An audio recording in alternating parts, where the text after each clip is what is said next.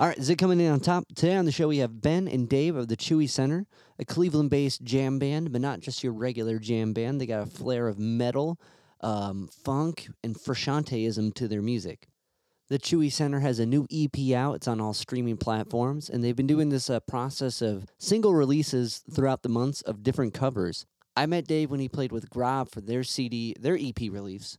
Which, uh, if you haven't heard that episode, check those guys out. Grav is a super talented band, and the Chewy Center is equally as talented and deserved to be on that bill.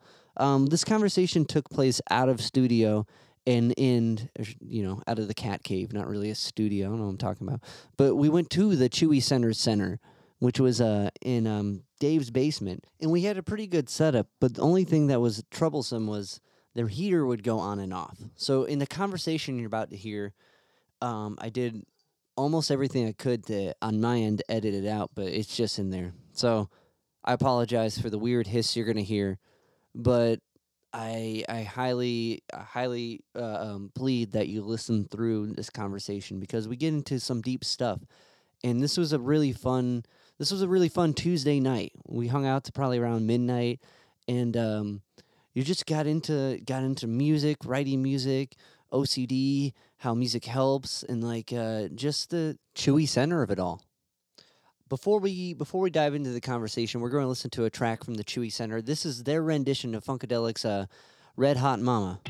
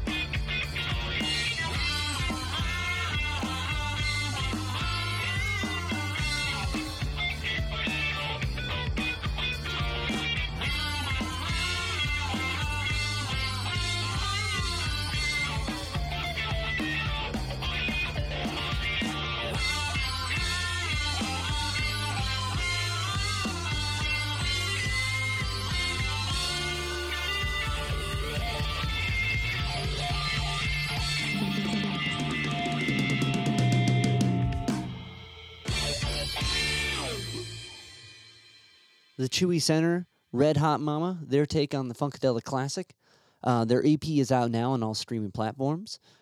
Before we get into our conversation, if you can like, rate, review, subscribe to the podcast and all the podcast platforms, it helps me keep talking to cool artists and sharing their insights with you. And with that being said, we're going to get to the Chewy Center of it all. Here's uh, my conversation with Dave and Ben. First time in Yeah. uh, years. I love Pentatonix. Are you oh, like the the acapella group? Okay. I'm a huge fan of them. and uh, my voice was always deep, so uh, I can sing like bass notes. And their old bass singer was fucking amazing. Were, are you like into like acapella shit? No, I used to be. Like, Okay. In college. Uh, Were you in like a group? I tried. But uh, like I'm like, hey guys, this is what we're gonna do. We're gonna get together. Here's the sheet music. Learn your shit. They never did. So I'm just like, all right, literally, fuck you guys. Where'd you go? Uh, Bowling Green. Okay. Yeah. Do you know uh, Trino Leaves? Ooh, uh, what college? Uh, they went to Bowling Green. Yeah, no, sorry, like uh, what, like business, music, school, Um, uh, art. I don't know what Dustin was went for. art. He, uh, I know he went to Bowling Green, but like Trino Leaves would play a lot at Howard's and stuff. Wait a minute, wait a minute, wait a minute, wait a minute. Band. Yeah, yeah, the band Trino Leaves. Uh, Billy Gruber. Yeah. Holy fuck yes. Billy was my dude. Was it? That's Holy awesome. Shit. Yeah. Yeah, it's a small world, man. Wait a minute. Do you, uh, I have not talked to Billy in years. Do you still know him? Uh, yeah, well, I've, uh, we did uh, something with Trino Leaves not too long ago, and I just did a podcast with No Dustin. Yeah, yeah, shit. for their like, um, Trino Leaves put out this crazy like, um, comic album. Yeah. Like, it's really dope. oh, I got to check that out. So, uh, Damn, so I yeah. gotta hit Billy up again. All right, well, we're doing it. This is dope. That was a perfect way to come into Holy this. hell, no kidding. Yeah, Soft open. soft open or hard open. I don't know. Chewy Center, and I'm, I'm with Ben and Dave. How's it going? We're here, Yeah, doing good, doing good. getting ready for Thanksgiving.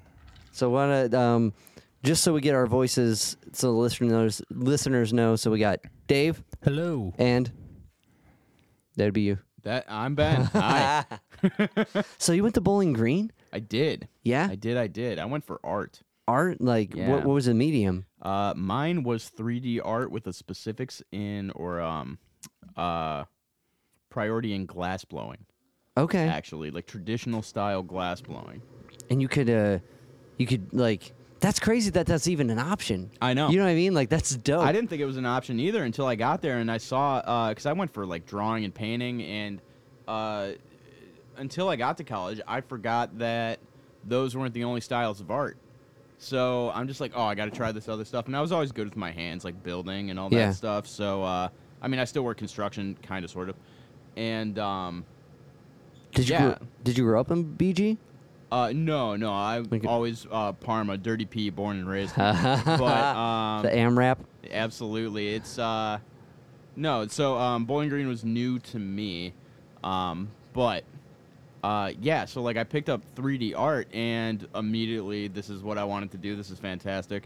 Um so that's what I stuck with. It was a good time. Okay, all right. And then time. when music become like the thing, you were just doing acapella shit. Uh, music was always kind of sort of a thing for me um, and Dave. Like we we uh, met each other forever ago in high school, and um, so you know we would be in like a, a praise band. Uh, if you've listened to us before, we've talked about that. That's our way of escaping the uh, pews in mass. Like So- you, we went to Catholic school, so Okay. you had to go to like school mass once every few weeks. And Huh. depending on the priest they got, it Yeah. could be like a quick 50 or it could be like a two and a half hour mass. Like Yeah. you just never knew. Right. Um, so all the musicians, like people who played like drums and like, guitar and bass and piano or would sing, like it was it was called music ministry, but Okay. no one like took it like super seriously. Huh. Like it's Yeah. and we just rotated out. And one thing that we did this one song that followed the same chord progression as Through Glass by Stone Sour. So Ben, myself, and our bass player Nate were just playing the backing music of st- of Through Glass during this Jesus song. And it worked so well. That was the first time we ever played together. well. So let's kind of build up to this this mass music. Um, so Ben, when did, when did you start playing? Was drums the first? Drums? No. Uh, so I went through. I don't know if I've actually ever talked about that one. Um, So I always kind of liked the idea of playing music. Yeah. Um, but uh, when it came down to what to play, that was a different story. Like, you know, uh, one of the first options was piano, you know? Okay. Uh, so parents got me a keyboard, and I was messing around with that. Uh, never took a lesson because I threw the keyboard away immediately. Like I was just like, nah, this isn't cool. So um, put that away. I was. This is still grade school, and uh, people were going around for you know the grade school like, hey, if anyone wants to try an instrument, you know, we got like uh, kind of sort of music program. Like and so like all right if you want to ra- like raise your hand if you want to play it so you know I'm like all right yeah sure and uh, they said, "All right, we have like you know flute, we have this, we have that," and I chose flute for some reason, and I'm like, "Yeah, that'd be cool," You're a flute guy. and I'm a flute guy, and uh, so they're like, "Okay, cool. So we have this mouthpiece, like you know, try to blow into it. We'll see like how well you do." And uh, I got the hang of it, and they're like, "Actually, that was pretty good. You know, like maybe you could do this." Flute's hard Flute's hard because you gotta like and- angle that shit. Yeah, exactly. Like you're blowing at it sideways. It's Yeah. really, really weird. Um, and so like yeah, like you know, like you know, this could you know be something uh, you can do. And then uh, later, like you know, they gave us a slip, like, "Hey, you still want to do this?" I said no. So um, gave up on flute immediately. And uh, there were always things like you know, guitar would be cool. I had a guitar for a little bit, never really did much with that. You were made to be a Um, drummer, Ben. That's the weird thing, because like you know, and I did have a bass, so I do know how to play like the basics of bass, um, and that's where like my rhythm experience kind of sort of came in. But I noticed even in grade school, I was always like tapping my feet and like my fingers and stuff, and um, never thought of drums. But then I decided to do it because I heard the "Down with the Sickness" from Disturbed like drum intro. Yeah. and I was like, that's dope. so um, Christmas morning, 2008, I think it was. My parents got me. Uh, I still have a couple pieces that I use for that practice kit. Yeah. uh, I have a practice kit right over here. Yeah, we're we're in the And, we're in uh, the we're in the center We're in of the, the, center, of the Chewy Center. and god damn it, is it chewy? It's very chewy Um, And Dusty. and dusty. but- Who knew that they came? What's dusty is chewy, but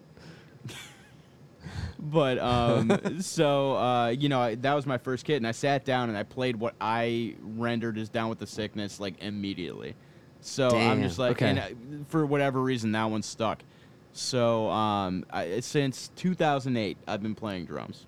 Okay, all right. Uh, Well, let's we'll put a pin in it and get. So, Dave, what what got you into music? What was the was it in the family? Was it guitar you started with? It was family. So Yeah. my mom, my mom studied music at BW, and like she was in the Cleveland Opera, and Yeah. she sings in a big band still. No. Okay. What's the Um, big band? It's called Swing City Big Band All right. out of Lorain County. They're, Sick. They're awesome. Um, so like show tunes, opera, big band music was like all from my mom, and that's the music I heard first. And then my dad and my stepdad, Yeah. like, if you ask them like, "What's your taste in music?" Like, they wouldn't say rock; they'd say Bruce Springsteen. Like, they're part of like that It's era different. of dads. Yeah. Yeah. Um, oh no. so th- that's that was like my foundation, Yeah. and uh, I was in a bell choir in elementary school, and Okay. then the bell choir teacher taught piano, so I started piano, and then about 13, I picked up a guitar, and it was always like I never thought I'd. I was just kind of strummed and sang, Yeah. and then like through college, I learned to play a little more, and then once we started playing, like myself, Ben, and our bass player Nate, that was the genesis of Chewy Center Yeah. having played together on and off through the years, I was always like, I'll play guitar till we get a real guitar player. And then th- this never happened, so I'm like, okay, I have to like really learn, Learn how it. to do this well. Um, but now I love it. Like I, there's like a really cool community of musicians, and like I love that we're a part of it. And like you can, you like hear your friends playing like in shows, and like everybody has Yeah. their own nuance. Like there's something Well, cool about it. No, definitely. And that you do. You play. You you shred, my friend. like. Thanks, man. Get like and uh that so it's interesting that it was a necessity a lot of times uh the the the lead cat you know the the you come in wanting to do that and trying to find people to build it around I always Um, saw myself as like the lead singer who had to play guitar. And Yeah. Now, like, I'm finally starting to feel comfortable as like, no, I'm also the guitar player. i do that too that's dope that's Yeah. dope what was kind of so kind of what was like the first couple of steps branching out from from taking like a um chord strummy t- uh, approach. You know what I mean? Because that's two different mindsets. I it's it, like I feel like it's super cliche, but like Frusciante era chili peppers Okay. kind of changed everything for Yeah. me. I've got the chili pepper asterisk on my arm. like, nice. So does Cody. That's, Oh.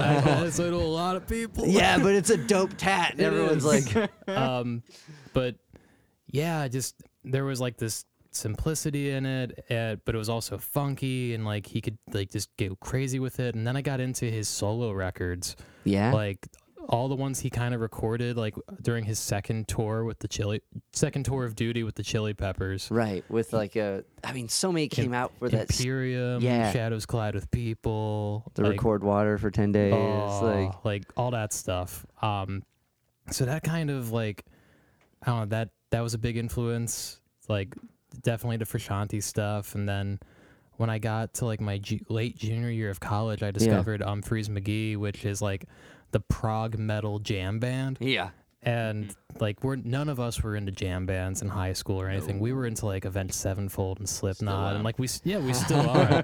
I was running I was running to uh, the self-titled album on Sunday. Oh, that's awesome. Yeah. That's funny. that that all it, that still slaps. oh, absolutely. Um, but yeah, and like Umphrey's McGee, like that's kind of how I like learned more about like the festival band Okay. world, and then like the band disc, like we kind of made our own way in it. yeah. So like when we started playing, like people are like, "Oh, like you know this Phish song?" We're like, "No." What is Uh, it? That's well, one to speak on the Frusciante shit like that. Those like he's just got that approach where it's like it's kind of BB King esque. He can make one note sing, you know, Yeah. and not Mm. too many people in the rock world do that. A lot of guys like shred, you know. Mhm. There's a lot going on, but Frusciante he'll take like two notes and that's it. I for- Like I forget who said it, but like there was some guitar video I was watching where it was like learn how to play lead, Uh, but there was this exercise where it's like if you really want to learn how to get the most out of it, like play one note and just like only play that note in different like time intervals and Mm. don't go to another note until you feel like you've earned it. oh okay, Ooh, And, like, that's- yeah. That's been a really cool practice I like that. technique because you think like I, that also makes me think of that um uh be ses- uh, sedated the ramones Yeah. that solo you know what i mean but it, it almost becomes just a rhythmic thing in like uh i think that i think that's a Wootenism too and like that groove uh groove dvd he's got where he's just talking about playing one note and just lining it up with different rhythms in the pocket but like uh, Frusciante, for guitar players, is like the golden, it's the Miles Davis of that sound and that approach. So that's And he's back. I know, and, And he's, he's back. back. Oh man, that's out. I Yeah. saw this one meme where somebody was like, every, every decade, John Frusciante comes out of his apartment, decides whether or not the decade will be good or not. Oh my meaning, god. will he be in the band or not? yeah. like he goes away, the decade sucks. now here's the thing. Uh, two things actually. So like, um, there was one time that Dave, uh, you said something that always kind of stuck with me. Um, that and it was you talking about uh, Frusciante, and um, you're like, dude, like here's the thing. Like you were, it was at a point where I think you were trying to figure out what you were doing with, like singing and guitar, like all at the same time, right? And you said something so cool. You're like, dude, like, you know, I think I got to step back a little bit and like instead of trying to like go fast or like do all these like finger like, you know, crazy things, what I'm going to do is I'm going to learn to um like pull the Frusciante and like, you know, slow it down, play a note, but play it well. And I was just like, "Oh. oh shit. Okay." Like that like and I was just like, "Damn, that's actually like it going back to the fundamentals. I love it. Like It- that's some It's a lifelong practice. Yeah, no, for Yeah. sure, for sure. But uh, another thing was like one thing that um really worked with uh, again just like the uh, beginning trio with uh, me, Nate, and Dave. Um, so like obviously uh, me and Nate, you know, just by instrument. Nate's are, our bass player. Nate's the bass player, yes. Um, and by instrument, you know, we're already like the rhythm Yeah. section, you know. Um, and the way that uh we kind of morphed, um, you know, as like a trio, like you got to fill a lot of space, and um, so me and Nate sometimes do a, a couple little extra things that uh. Uh, otherwise go unnoticed, but like you know, fill like you know an area here and there that like you know you need to fill. Um, and uh, Dave also uh, took up like the lead guitar part, but also like rocks the cradle between lead guitar and rhythm guitar all at the same time Yeah. so that we're able to like you know as a three piece try and make noise like you know uh, fill the space you know and do it well um And then we had a baby. We had Steve. and then we brought steve on and oh my god Steve Steve's our keyboard player. He but he's also our producer. yeah So Yeah. um, we put out um, a single of Red Hot Mama earlier in 2021. That was his first Yeah. production That definitely okay. us. That was listening through everything. There was a turning point production wise. Steven. that Okay, Steve. and that that makes sense. And Well, no, no disrespect to the our friend who produced Happy You're Here. yeah, Like Willie's awesome and like we were like are happy with this like that experience. Um there is something to be said like when you have the production in house in your band, oh my Right. god it's just it's something different and right. And well, and and like that that was like how many years later, right? It should Mhm. be better. yeah. You know, Oh, it should sure. be it should be better. Um but uh, before before diving into that, like vocally, do you draw from Sh- for, for Shante as well? I don't know why that was so hard to say right there, but because you really rock the falsetto, and like now once you say that you're into Frusciante, I'm like, well, that's where he's like, Mm. or Fruscianteism is that's how he's gonna approach singing it. For sure. Um, for sure, I- especially to especially to solo records. Um, he's. I always joke that like, I would pay more money to see the Red Hot Chili Peppers without Anthony Kiedis. You're Like- not the only one who jokes that. Like, if, if it was just the three of them jamming and just like playing cover songs, I would pay twice as much. Um, but also just growing up with my mom being a professional vocalist, like Yeah. that's a lot of pressure. Right. And like it's eternal imposter syndrome just because it's like my mom can sing opera and she's got a wide range and she's got a lot of power and like she does all the technicalities right. Um, and she just knows like hundreds, if not thousands, of songs like just off a whim. That's all the things she's done. So I think like I got to a point like maybe eight, nine months ago where I was just we had a show and like I had like a super shitty vocal performance Yeah. and we were the headliner and I was really upset about it. What was, was it like? Did you just lose your voice? Could you not hear it? Oh, I mean, I drank it away that night. Oh, okay, okay.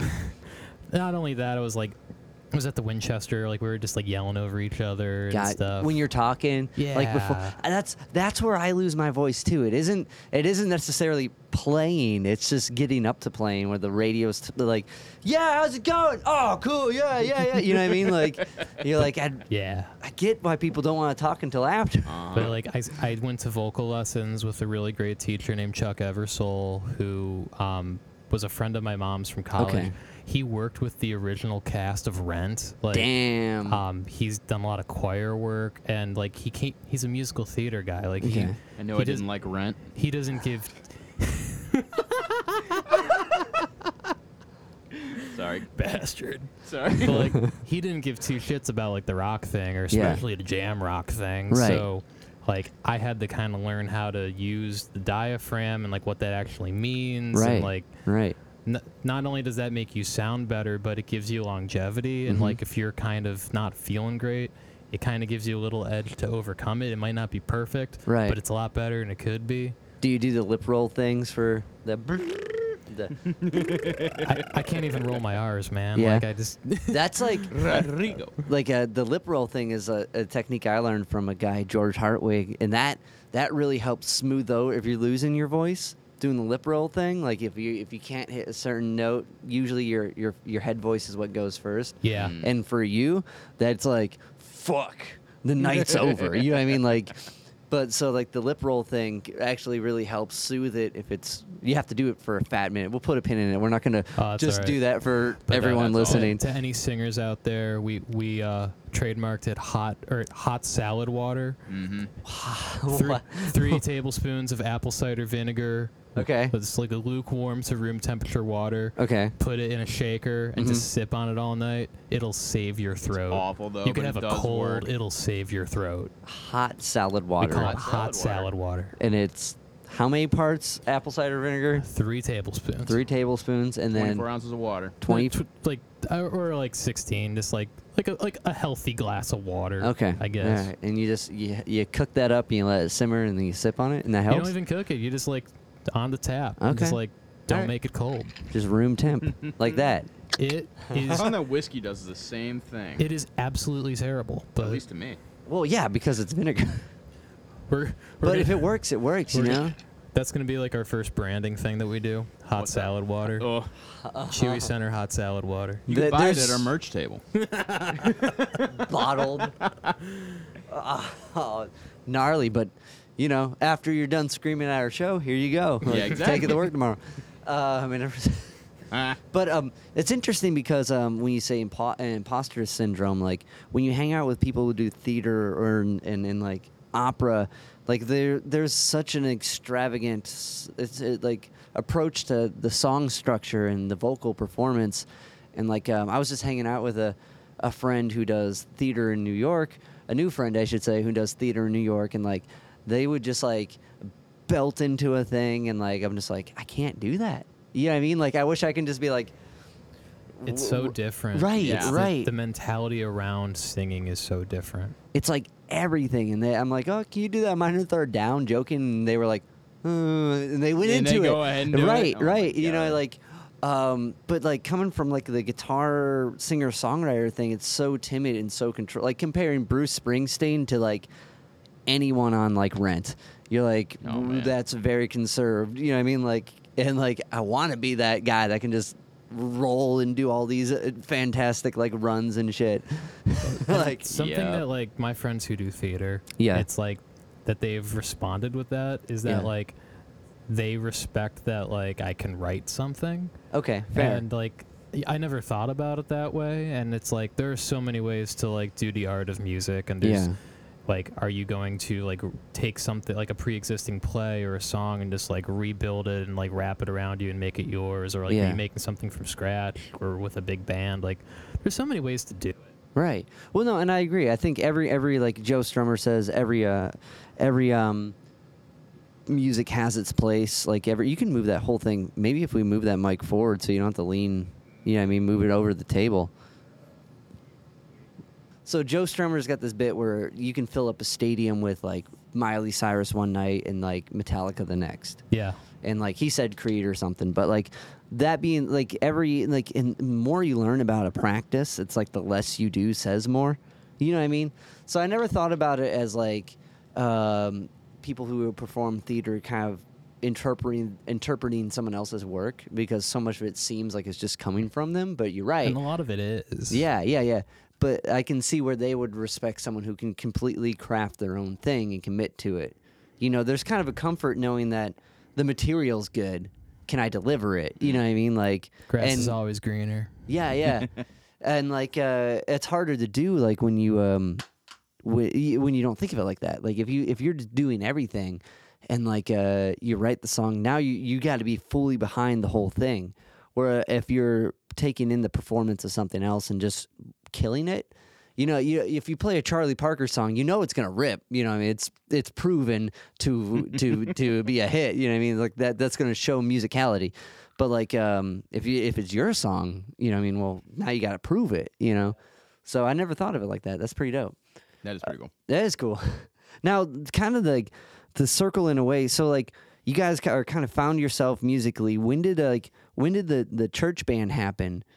Like when did that like come like uh, come into like all the working on these instruments yourself? Right, at least you for guitar. It sounds like were you drumming at this point? Yeah, it was. Okay. Yeah, yeah, yeah. So did you meet each other through high school, right? Mhm. yeah we just During music or just knowing each other? we just knew each other because we were all at practice during music ministry and then like we all had like li- little garage bands that we played Okay. at the talent show at the end of the year Yeah. that's when we actually were just like hey how are you like do you want to jam this summer kind of thing hey, sounds cool. Yeah. um So it was through playing um playing in the church band through school, Yeah. yeah. Okay. And like that what was that like? That was like rock band setup, yeah? yeah it was like we made it rock we, band. So. we made it rock Okay, band like so- yeah. there was a there was a teacher in charge of like the the vocal chorus who had no choral directing experience and he was just kind of like dancing and just Ah, like Figuring kinda- it out. Yeah, he's just he was having a time. he was more a cheerleader, but he would get people into it. And then Yeah. there was a teacher, um, Mr. Duraco, who we called D Rock. Ha, And that's D- dope. D Rock was the, the teacher that had the acoustic guitar like behind Yeah. his desk, and Oh, absolutely. um, so he would kind of wrangle all the musicians, and like, you know, we would all just show up and just want to play Enter Sandman because you're 16. Right, and that's what you do with that thing. Aw. Yeah. so then he would kind of corral us all, but give us enough freedom to just be like, excuse me. He would be like, whatever you do, um, you know, s- keep it in the song and like don't Yeah. make it about you. Mm. Um, Good 'cause Made it- it lesson. about us. but we also we also didn't.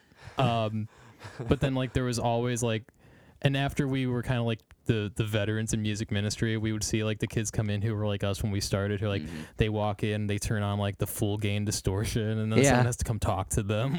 Like, like we're just like rookies. yeah, but that's cool because there's cats to learn from, right? Mhm. Like, was would you ever take like homies inside and you're like, how, how do you do that? How how am I yeah, gonna get I through mean, this thing? that's all rehearsal was. I mean, Yeah. everything was like G, D, C, E minor, like Right. and, and capo. that that was pretty much every song. So if you knew, you know, I kind of learned how to do ar- arpeggiating that way, and okay. like the simplest of leads. Like we always kept it like clean tones. And then, Of like, course. did you bring your double bass ever? yeah.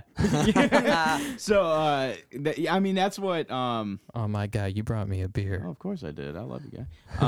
Um, but uh, no, like you know, at first, like when um, like the drummer has to be, like once a song starts, the drummer kind of has to be like the backbone of like you know Yeah. th- The whole thing. Yeah, like you know, because if the drummer fucks up, everyone fucks up. Um, Right. excuse my language, but um, You're good. Uh, uh, uh, so like you know, it's it's one of those things, and um, you know, at the very beginning, I was playing super minimal, like you know, uh, just eight on the hi hat, two on the snare, three on the floor, like like uh, uh, two and four on the floor. Like it was it was the simplest you could possibly Yeah. do, right?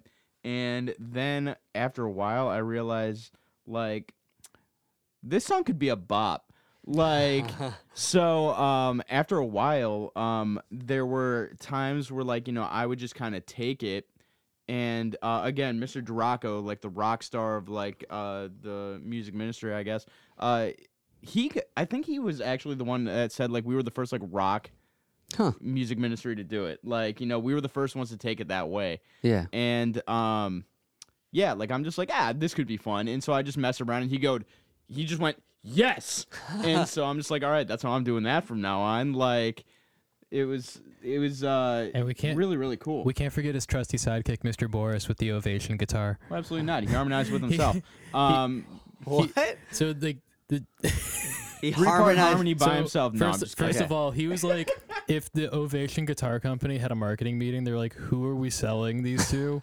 this was the guy that Yeah. was the they built. The guitar for. Yeah, and hmm like Yeah. theology teacher. Um, he, he was a really nice guy, but he he had this voice, and when he sang, it was just so. It was just so uh, like this. we we, we it had was like very uh he harmonizes with himself all the time. that was the joke that we would always make because he was always doing the harmonies Gotcha. and uh yeah boris was just doing a five part harmony by himself like And D Rock would be like, "There's no harmony here." yeah i beg to differ God, these characters are coming back. Oh, That's I love awesome. it. Yeah, we used to make these jokes all the time. We love those guys though.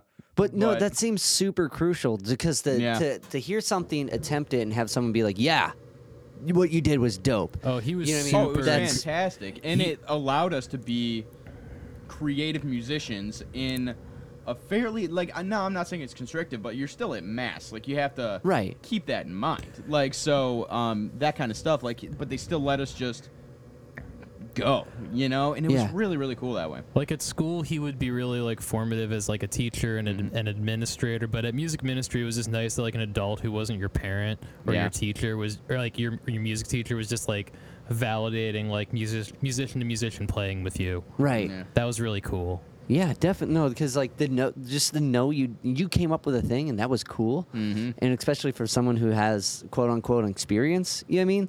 And like, because when you're in that, you don't, you know, the you, it's good to be around people who are way better than you because that's the only way you get better.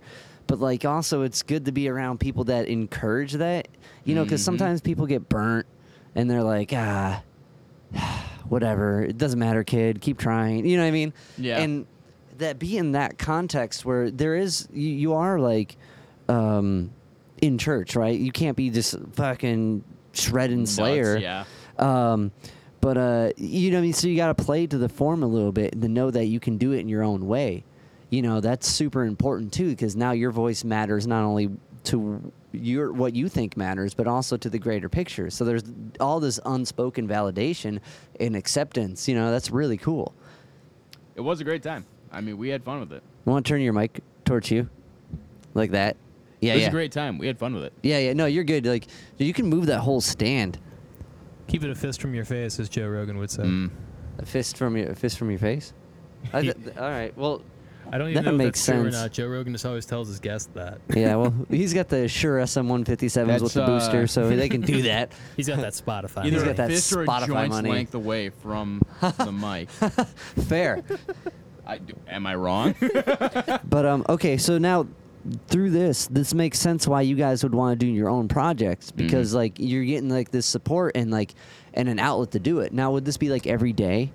Would you do this every day, or was no, this once Fridays? A week, I thought it Yeah. I don't think. I don't think it might have been like bi-weekly. Mm. Maybe bi-weekly. But like we we would all like we we got to know each other that way, and like at Padua, there was like all the sports teams and like the marching band and the theater program was pre- pretty big. But like I got to meet other musicians that I went to school with that way, that weren't in like my immediate friend group. So it was like the first time I was kind of just getting to know other musicians, what they liked, how they played. And di- okay, At that point, I didn't care about the musicians more or less. I wanted to be the best drummer. yeah. Oh, absolutely. Well, is kind it- of, sort of. That's kind of a joke, kind of real.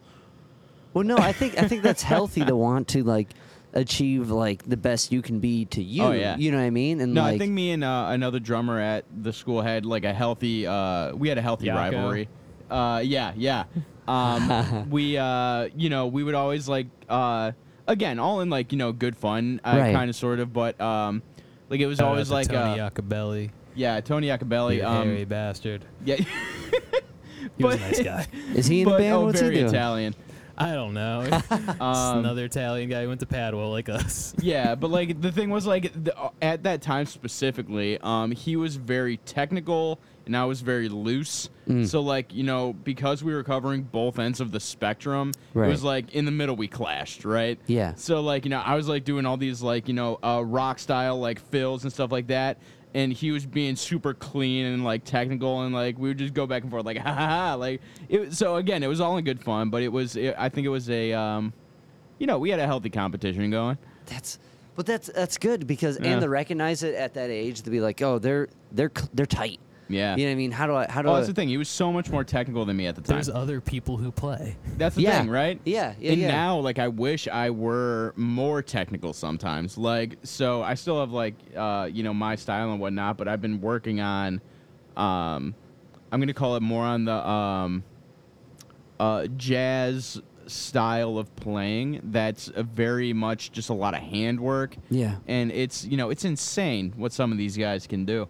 Um, so I've been trying to do uh, some of that instead of being as loose. Like I still want to be loose, but like again, technical with that. Like so, it's just going back to the fundamentals, going back to the basics. Um, but uh, that's more or less what I've been trying to do recently. I guess. Still learning, always learning. Right, right. Well, you know, and going back to that and learning where where looseness matters, where off the beat matters, where like where the slop fits and Mm-hmm. Yep. where the tight needs to be. Like it's stuff you don't know at first because you just know how to do it. You're like, this is how it works. How do they do that? You know what I mean? Yeah, but there's so much in between. Right, Like that's right. the crazy part about it. But uh, Ugh. so okay, so this is going on. You're jamming. You're you're putting together these kind of like um, uh, core like a uh, I don't want to say church songs, but basically church songs, right? And they, they're all to the pop formula, you know. And like, when did so when did the first offshoot project happen? Like, when did the first like group you made for the talent shows? Okay, that's a good question. What are we gonna call the official like first offshoot? When angels fall. Okay, that's what I thought he was gonna Ah. say. Uh, that's That's Did you very think he would high say it school like that? metal- uh, not like that. No. Okay. It was a very high school, like hard rock metal band Yeah. name like Flyleaf and Paramore like we're just breaking out. We Yeah. thought we were so cool. um, so It's we, pretty cool. We had a It's- five piece. It was Ben, Nate, myself, the guy named Tyler who played lead, and this girl named Kayla who sang. Um, so we did that for like maybe six months, and Ben and I both liked her. So that broke the band up. oh yeah, no, that got Ah. messed up. Fleetwood Mac Yo- situation. yeah. Yoko it was broke not up the band, and then uh, you know Ben and I patched it up later, and then I went to. I'm the oldest in the band, so I I was the first to go off to college, and Okay. like we would just jam over the summer, like And you went to John Carroll John Carroll Um, for for music. for uh, business stuff. Okay, business Um, stuff. I was it was accounting, and then accounting was too hard. That's a lot of math. Business That's fair. management, and now I work for the Greater Cleveland Food Bank. Dope. Do you know Phil? Yeah. he- Nice. yeah, Oh my actually, God, such a small world. Yeah. We, we can talk about him later. He's- Okay. Phil's, So Phil's really funny. great. Phil, I played in a band with Phil. No Let's go. way. Yeah, I went to high school with Phil too. Oh shit. Phil Trimble. Um, but yeah, so like we would we'd get together over summers, and it was always the three of us, but like other people would rotate in and out. Yeah. And I'd say like, what the when we were when we were jamming in your not finished dining room, like on the Oh my God. that I'm was like the, first time it transitioned from like that hard. It was like the middle ground between that hard rock stuff and like more like funk oriented music. Well, that's the thing, because like when we were doing that, we also brought in a friend of ours who We played trumpet trumpet. Jason Wallman, and we did a cover of um, "Superstitious." Okay. Um, and uh, yeah, so I, I guess you, yeah, that would be kind of sort of where we started to veer from the super heavy stuff. And then Gotcha. I graduated, and then Ben was finishing up school. Nate just went right to work. Um, so when Ben finished school, that's when we like had our first like, all right, now let's get together, Gotcha. and that was the real genesis of the Chewy Center. From Mhm. there, that's like, if it falls, it falls. no, I won't let it fall. Um, I hit a lamp for the people listening, but it didn't fall. Okay, so that was the genesis of the first Chewy Center. Yeah, and, Yeah. like it was really influenced by like the really tight, heavier jams of Umphrey's McGee, like the Chili Peppers stuff, definitely there. And then like Nate and I were more into that world, and like Ben's not in that world, but I've always liked that about Ben's playing is that like he comes at it from a completely different world, but he finds a way to fit into it while still playing his own style. So that like that early trio of the Chewy Center was like this really funky but like heavy low end, and I was doing all this like disco strumming and high singing. Yeah. Okay. Um, that was kind of like our first sound, I guess. That well, Yeah. the- it's it's like a it's a weird uh, uh, combination of everything, and like I think that having all those different elements is what makes it you guys. You know, it's what makes it, and like it's interesting because a lot of the heavy stuff is really kind of related to a lot of the lighter stuff. It's just how you look at it. You Yeah. know, Mhm. And I don't know what it is about the heavy stuff. Maybe it's just so upfront emotionally. Like I understand what they feel. You know, and you, you you can't listen to Nirvana and not get it a little bit. You may Right. not know what he's saying, but you know, like But you, You feel it. Yeah, feel this- it. Yeah. you know what I mean, like. But uh, so there's something that translates a little clearer when it's more like, "This is it up front." Yeah. You know what I mean, as opposed to like, "This is it." What, what, what is that? You know what I mean? There's a little more kind of uh, so it makes sense why why the heavier stuff resonates quicker. But it's interesting how it's all kind of the same thing, and it's finding that throughout. Like, oh fuck, these pep- the Chili Peppers guys, man, because like they're equally as punk as like Well, Chad Yeah, Smith was a pretty hair metal drummer before that band. yeah, yeah. I like. Smith, man. Do you ever read Kiedis's Will book? Ferrell. I, I have. Okay, Big fan. That's a great book. This is All Jer- right. This is this is my black hat, little Jerry Seinfeld. You All can't see Jerry him, Seinfeld's on the show, everybody. But if, you, Um, if you go follow What's D-Flow the Plays deal Guitar on with Instagram, you airline could food- definitely No. see pictures of Jerry. um, he is the, the the fuzzy center of the Chewy Center. Oh, he's Um, fuzzy. He's he's the warmth in my heart. Yeah. No. That was perfect. that worked. like sonically, how that lined up, that was amazing. He knows. Ah, Jerry's, where you at, bud? Stealing the spotlight. That's where he's Stealing the spotlight. Getting into trouble. So, like, when did like starting to write your own material? Was it just jamming and stuff came up, or would you bring stuff to the table? When we Dave? started, I had a couple songs that I had written for a college band that didn't really go anywhere. I mean, we started And pretty early though. Like Yeah. even when Angels Fall, like back in high school, oh we yeah, had some back originals. then we, we had, and actually there's a riff from like one of those heavy songs that we throw into a live jam. Yeah. Now mm-hmm. like we when we do a live version of Murphy Girl, like we go into this like metal riffing that's Yeah. like Yeah, that's right. We got that in Murphy Girl. yeah, we I forgot. that's like the oldest riff we have. Oh my god, that came from there.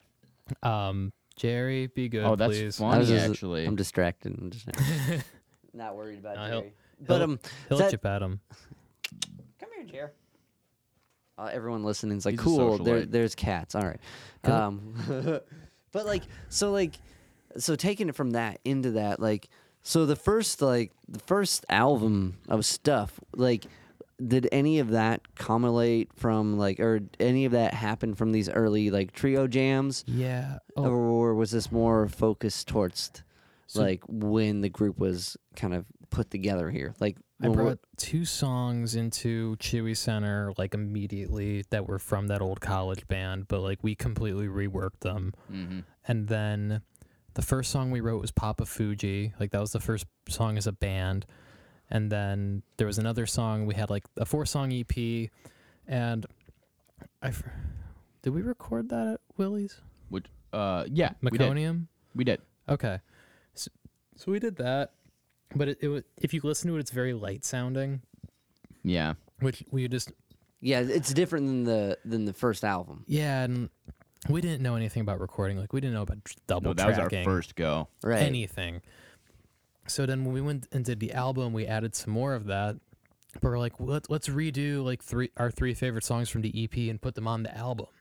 Which, like, I'm I'm glad we did, but I think like going forward, it's like we want to write new stuff because like like the new songs we wrote for that record like really felt like an evolution. Like particularly Uncle Art's Weird Elk Party, Bubbler, Glow Stick Danny, Watchmaker, Mm-hmm. like those were just like oh like we've we've we're at a new place now. Yeah, we Yeah. took a step up. Um, so those songs, and we still play those songs live, and we love them, and like we create these really cool improvisation sections with them.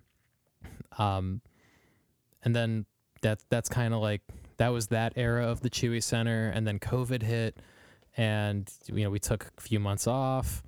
Um, come on, you, you got it, got 'em, I got 'em. yay! All right, now we're now we're now it's like a normal Cooking with podcast. gas. oh, this is perfect. I got a Um, normal podcast now. He'll probably cry. Uh, Let him. I, I have to Well, get. Oh, nope, no, he's gone, no, he's gone. gone. I tried to get a picture. but um, we'll get him. then right when we were finishing the full length record is when so Steve is like I always wanted Steve to like be in our band, but he was always in a couple projects and I never wanted to ask. Wh- what Um, else was Steve playing in? Steve was in like a pop band called Inner Circle Avenue, which is still active, and then he's got a his Is that uh, cover band? I feel like I've heard the. no, like this is they've got a really poppy sound, and Steve's Okay. like a sludge metal guy. Steve's into like jazz fusion and sludge metal and jam bands and all this crazy stuff. Um, he's got a sludge metal band called Hamburger Lips. It's just like a two person band that he That's runs like gnarly. through multiple stacks. Hell yeah! Um, so we, it was my fiance's um, then girlfriend. It was her birthday, and Steve was playing at Mahall's in the locker room with Hamburger Lips. Nice. So we are just like, oh, cool. We'll see Steve's band, and they're like, we'll party for Alyssa's birthday. And like, Alyssa's not like a hard partier. Like, she never gets drunk, but like, it was her birthday, and she just like, you know, decided to Yeah. tie one off. And she knew like I always wanted Steve in the band, but like just wouldn't get around to asking. So at one point in the night, like I turn around, she's gone, and by the time I find her, she's just drunk talking to him. She's like, and "That's Dave wants you in the band, but he's too afraid to ask you." and I was like, "What?" And Steve was just like red in the face, and I'm just I'm red in the face. I'm like, "Well, Steve's never gonna be in Yeah, the band." that's the last time we're hearing and from he, him. he was super like courteous about it and like i knew him from uh, my i grew up in strongsville so i just knew him through mutual friends and we always talked music but yeah. a couple weeks after that incident i get a text from him out of the blue and like i would never get a text from steve Yeah. and he's just like so is that still on the table or, uh?" so right at the end of recording happy you're here we brought him in for one day and he recorded keys parts for four of the songs and i'm glad he did because like that changed those songs Right. Oh, the dynamic completely. Yeah. crazy. He was on Uncle Art's Weird Elk Party, so he added that organ part, and that Yeah. song would not be the same without it. Um, Bubbler, he he was on Papa Fuji. Bubbler, Papa Fuji, Uncle Arts, and Centered. Uh, what's it centered? No, Cleveland Weather.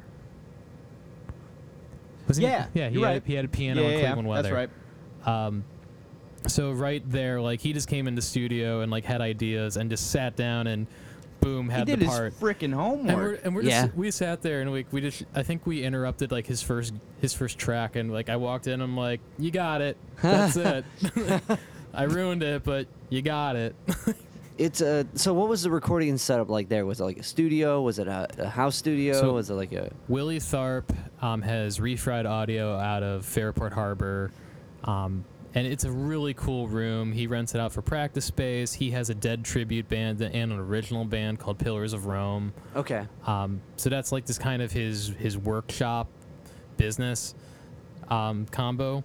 So we just set up shop in there, and we lived there for six days, and Okay. we just slept on the floor and played Xbox like when we weren't playing, and Yeah. so funny. um, like we all just stank at the end of it, and um, our bass player, like he can put his humanity away if it means like the band. So like we all like we're just like, all right, I'm gonna have like carrots and celery and hummus, and Yeah. like we're gonna have all this. and Nate walks in, he works at Mark's. He's just like, I got Stouffer's mac and cheese in bulk and canned tuna, and this is what I'll eat for seven days, so we can record this. And we're like, oh. Okay. But That's were- what you gotta do. we ordered pizzas and stuff too. Um, and Willie was a great host, and we had gotten to know him a little more by that point, and um, we we did have a lot of fun. And like, even though like Steve's our producer now, like Willie really coached us through like the the genesis of being a band in a lot of ways. So like, we're always grateful to him for that. What was some uh, some of the like kind of like revelations from Willie? So this isn't a revelation, but it's just fun. Um, Yeah. In the first song on that record, Glow Stick Danny, Yeah. in the middle part of the song, there's a riff that goes dun dun dun dun dun. dun. So Yeah. that first dun dun. There's a pool table in refried audio, so we're just like w- we wanted to put some random like object like that made Yeah. sound in the Did you get song. the pool balls? So he yeah, so Yeah, he, he, okay. he brought the thing out and he when he I remember him walking he was watch this take like three hours. Huh? and we we mic up the pool table and then like we it was like we we racked it up and then it was the cue ball connecting to the, To the- yeah. to the racked balls and then like you you know just you, hear it you clacking. hear it Yeah. but then he isolated it and he slows it down he matched the dun, dun, so you hear the and then you hear all the balls if you listen So closely cool. you You can know hear the balls rolling Okay. around for the rest of that measure Damn. Okay, that's so dope. like we yeah. did shit like that. Like it was just fun and creative, and um, I think we did double track some things, and hmm and Bubbler, um, Bubbler was one of our favorite songs. But when we, I was doing vocals on the last day, Wi- Willie had the idea to do a backing vocal. Excuse me. That didn't match the melody. mm-hmm. So he was like, I don't know if he used these this term specifically, but it was, I'm thinking of Beach Boys harmony behind Okay. you. Like a counterpoint, like it's doing its yeah, own thing. so it was just like it was thirds Mhm. that were just holding a note higher Mm, than the melody, Okay. Yeah, yeah. And I heard it in my headphones originally, and the guys were just like, "What is he?" They, were- they were playing Xbox. I was like, "What is he doing?" And then like they came back to the booth, and you just hear the ah, like the, Yeah. and we all just looked at each other. It was like, "Fuck." Yeah, no, it was some insane shit. like that that elevated the song and that kind of influenced us like in our live performances because like we weren't doing shit like that live so Mhm. then ben and steve learned how to harmonize together to Mm. do that part while i sing the melodies Nice. so um, that was another point where we felt like we kind of transitioned to a new chapter Oh, yeah. Right. Now we're Um, doing like uh, we're uh, mo- almost every song. We're like, all right, cool. So like we could do a harmony here. Yeah. Like so, it's it's this- something considered all the time now It is, and it was something that we never considered before that.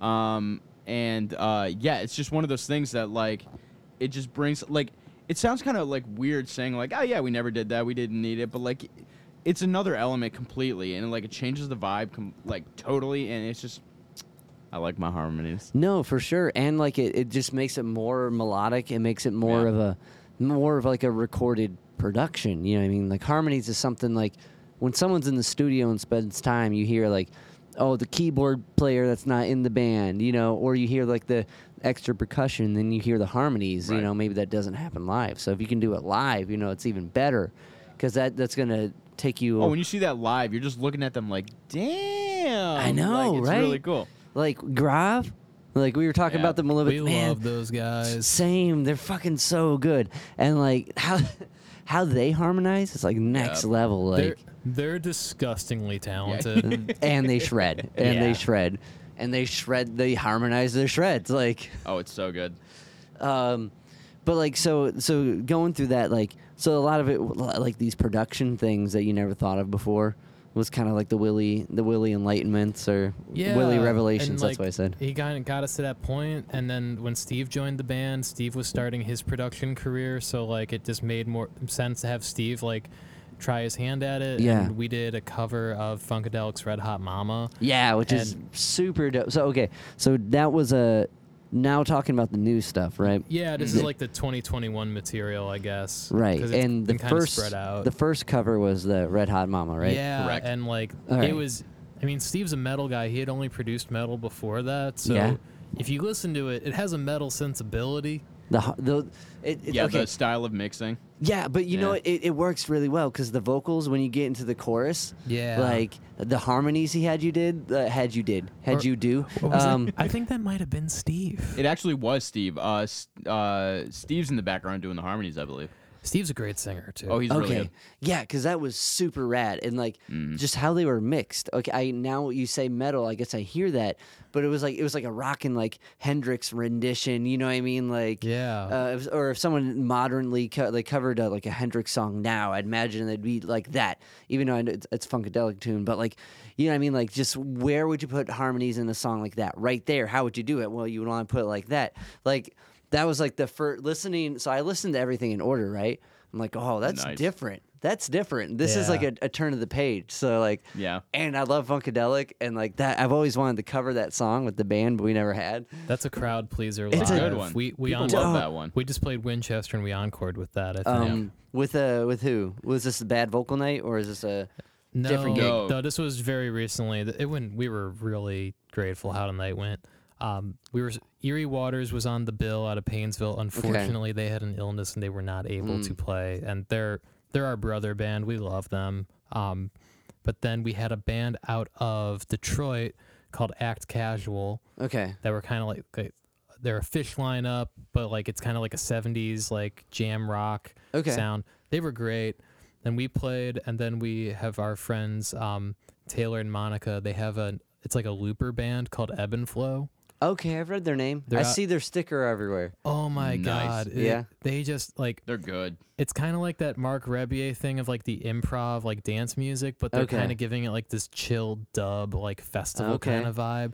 And um, it used to be just Taylor, and then Monica joined the band, and like Monica's really like when you talk to her, she's just very like soft spoken, but like Yeah. when she's doing like the I- improv looping with the vocal, she's hilarious. oh, it's great. Like she's just like ma- Fantastic. Just comes to life. yeah, That's awesome. I mean, like she's she's it's not hilarious in like a bad way. Like just like the topics she just chooses to loop. huh? Like it's so funny and like it's so fun to dance to. Um, I think there was a there were a few people doing flow Mm-hmm. who started during our set, but they stayed like the whole time and like Hell yeah. they're they're like ideal flow art music. Um, so that, That makes sense. Ebb and flow. yeah yeah. I'm Well- I'm sure that was intentional. I, I, all right. Well, nice. Okay. So yeah, but that that song, um, Red Hot Mama slaps. Like the go Yeah, back, and you. you guys did an incredible job. Thank you. r- Covering it and recording it.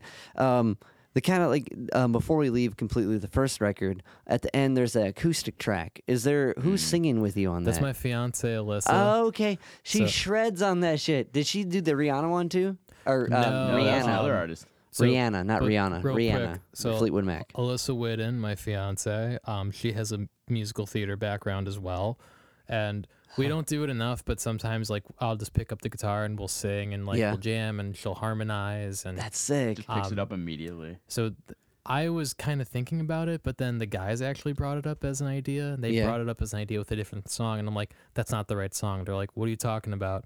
And then I portrayed the one that song as an acoustic. They're like, "Oh yeah." ah, right. Okay. um, it it's it works so well by itself Mm. stripped down and i wonder It's great. what was it what was it was it just a kind of like oh we have this person that can sing harmony what should we do or like did you always kind of hear that by its or did you write it acoustic no, like, oh, because that was fuji right Yeah, like it, it was written as like an electric guitar riff, but just I like to try to recreate song, our songs as acoustics. okay Um, just like it doesn't work with all of them, but like especially with the ones that you don't think it's gonna work, it's a challenge to try like a composition kind of challenge. Yeah. Um, so that was that was one that like I always love playing, and if I'm just jamming on an acoustic by myself, like I I love doing that riff in the acoustic style. It it works really well by itself, Oh, and then so well. I the love that one. harmonies the harmonies hit extra hard. Like so, like well, okay. How did you guys meet? You and your fiance, like. Uh, OkCupid. Oh, really? nice. And it was both into music. Okay, so is there? Um, does she have any other music outlets? Um, so like I said, musical theater. She that she got her degree in that. Yeah. Um, Where'd she go? BW. she went to Akron, Okay. and she's done a bunch of productions, some semi-professional stuff, some community theater stuff. Um, she's kind of put that on the back burner right now, just like Yeah. going back to school. But that's Okay. something that's always going to be part of her life. She wants to do some kind of like music education, like theater education organization Okay, with kids cool. one day. Nice. Um, so yeah, that's how that song worked out. Um, and we, we love how that turned out. Like that was just fun for like just every we're all really excited about that. It's just like a nice little tack on the end. Yeah. Of the Yeah. No, it's it, and it brings out another like you're like, well, that that melody, everything stands out. Really, it makes like when you take certain stuff away and just see the bare bones of a thing, you're like, oh, that's really strong. You know what I mean? Like, and if you can put it, it's like taking the cream and sugar out of coffee. You're like, that coffee's still fucking strong. You know It's what I mean? still like coffee, It's yeah. still Still coffee. That could have just done it. You know what I mean? But like it, when you and when you do it right after, like at the end of the record, like, that, you know, it, it's it's a good way to accentuate what you just heard in a way, and like kind of go back to listening to the two formats of it. So that was really cool, and Thanks I think that was a that, man. perfect Appreciate song it. for like listening through and hearing an acoustic take. I'm like, I don't think, I mean, I'm sure other ones could have worked, but that one works really, really well. Um, that's really cool that you can just whip out harmonies and stuff. That's super dope. All Um, her, not me. yeah, but like you got like that's hard, right? Harmonies are hard. They are. Like it, when you get the like one pitch and you stack the third, and you're like, okay, I can rationalize that. But when you harmonize with a melody, and like for me, I'll get that first note. and like, okay, I want to do. Usually, you want to do third. Sometimes a fifth or fourth if you want it to be like more. I don't know, in, in more of a rock context. But like, um, That's actually a really great segue because Yeah. doing because the next thing we released was the cover of Rhiannon, Right. with Yeah. Sammy Lee. And if you know Rhiannon by Fleetwood Mac, you know in the chorus there's just that wall of harmony. Oh, it's Yeah. so good. and you guys got that down. uh, Oh, thank thank you. On the- yeah, I was like, that- that's it. That was such a challenge. And oh, that was rough. um, yeah. the the vocalist we worked with on that, her name is Sammy Lee. Uh, we met her through doing Spunfest. Um, she's become a really good friend of ours. Where, where was Spunfest at? Spunfest one was out at Coyote Grove, and now it's down um, at a state park in Perrysville. Okay. So now it's become more of an established thing. Um, we that's that we had so much fun at that Oh, it was festival. so fun. when we're not like big campers or anything. Yeah. At least Uh, I'm speak for not. yourself. Neither I am I. love Ben, camping. ben knows what he's doing. I'm a house cat. but um, we had so much fun. So we had this idea to like work with another Spunfest artist to do a song, and then we wanted to release it at Spunfest. Oh, that's cool. So um, we started working with Sammy, and um, she did a really good job. She came to to the practices, and like we kind of found the vibe. The thing I like about her vocal is that she's kind of this cross between like the Billie Eilish like ghosty kind of yeah. sound Yeah, yeah. with like but she also has like country twang and something that she I'm really proud of her that she's like learning about herself now is that she's like she has a really good projection too. Mm, okay. So when we were doing the recording process, um, that was starting to come out, and you know she did her her melody parts, and then we came in after and did the harmonies. Um, and when Ben got in the booth to do the C part, oh my um, god. like, like we're all it's just quiet, Yeah. and then Ben just starts doing sk- It scat was so, okay. So like, let me paint this picture real quick because this was funny, right? So uh, obviously, like you know, uh, the way that we record, we do like all the instrumental first, Right. Right. So you know, we do drums and we do bass and we get to guitar and then we go to vocals, and um, yeah. So like, uh, obviously, Sammy was the first to do her vocals. You know, she's the lead, and you know, she's the one that uh, came in first, and then um, you know, Steve is the one doing all the production, so he's obviously involved. But And then you- um, Is that all here? No, no, no. Steve's It's at Steve's house. place. He's got a setup. He's got a rig. Sick. Um, and uh, yeah, so uh, then after Sammy was done, me and Dave went over Steve's to do like our parts of the harmony, and um, like uh, Dave goes first, um, and uh, you know he does all his stuff. It takes, I don't know, like it takes time to do that. I think it took like maybe like an hour or so, and uh, then it's like, all right, cool, Ben, you're up. And like we're just at this point, we're just kind of going through the motions, right? Like Yeah. we're just singing the parts, we're just doing our thing. I get It's up like, to ben, the keep mic. your diaphragm expanded. Yeah, exactly. Like, we're talking drink some about, like, water. yeah, Yeah, yeah. exactly. We're still talking music, right? And um, He goes in the booth. so yeah, I go up in the booth, and um, so like you know, I got the headphones in, and like at that point, like I'm the only one listening with Steve. I don't think you didn't hear, right? You were just kind of in the quiet, yeah, but like you didn't hear. Uh, he didn't have headset, so like you know, Dave's just sitting there in the quiet, and um, you know, me and Steve are listening, and um, it comes down to uh, like you know, bam, bam, bam, bam, bam, bam, like so, like it gets Yeah, to that yeah. part, Yeah. and like you know, we're all just like waiting, we're waiting for it, and like me and Steve are listening to the music, and all of a sudden like bam bam bam bam bam bam like It was so loud, and it just filled the house, and we just pissed ourselves laughing. oh, it was like just so out of the blue, and, like and it then was Steve oh my isolated God. it and like u- used it Oh, for it was like so fun. Then he used it for memes like later on, It's like, and he would just like s- change the times. It was like skid it up in the bed. It was so good. That's awesome. Sweet Jesus. I think we were like laughing about that for a good like half hour, if not more. That was a really long dumb Oh my side story, but we're happy we said it. No, it's it's Um, it's about the s- certain things with comedy is all the timing. So the most in- inappropriate thing that happened in that moment would have been that. Oh, and it was so good because like there is a meme that like starts off with like you know everything's going over like uh everything's going on everything's normal and then all of a sudden you're just and then like an explosion goes off and you're like dude what like If you've so, made it this far in the podcast, that part was for us. That- yeah, oh absolutely are you are you hip to the Scatman's history? No, Wait, the You know- Scatman? Yeah, you know the song The Scatman, right? Oh, the, the song is currently on Yeah. our wedding playlist. nice.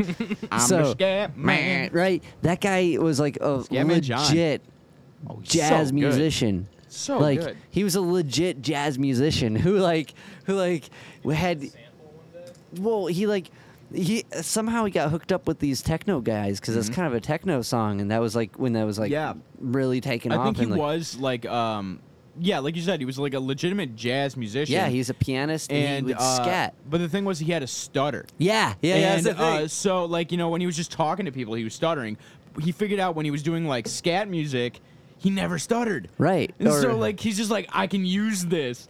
And so yeah he, he um like you said he got in touch with all these like people that are doing like more modern style Yeah. music like you know the uh, computer generated sounds. And he s- did scat over it and it was just what? Yeah, like so good. I'm pretty sure it was a, a manager thing they put together and see, Oh, and like it became a hit, and like there's a follow up to it. There's a few. There's like a follow up. there's a song, and you gotta look this up called "Welcome to Scatland," Oh, or oh my god or it's something like that, and it's it's so goofy because it's just like. Because that whole experience was a super. Because he had this like uh, li- not lisp, um, stutter, Stutter. and he didn't fit in. But Yeah. that song made him huge. Oh, so he, he- yeah. and he even had a TV show, I guess. but what? like, yeah, yeah. oh i didn't know this I don't know if it's available online. We're about like, to take a dive. you gotta take a dive down Scatland, and it's like, and like the so the next one was Welcome to Scatland or something like that, and like.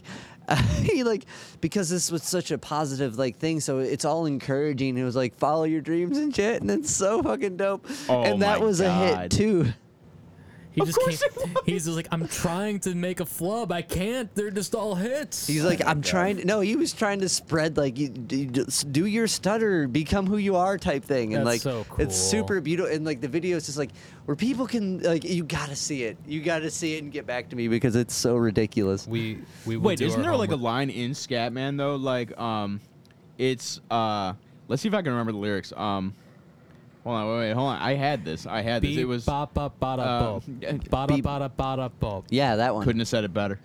um, no, um, it was uh, everybody stutters one way or the other. So check out my message to you. As a matter of fact, Yeah. don't let nothing hold you back. If the scat man can do it, brother, so can you. And I was just like, damn. Uh, I'm troubled by how much you know of that song. oh, I memorized all the lyrics at one point.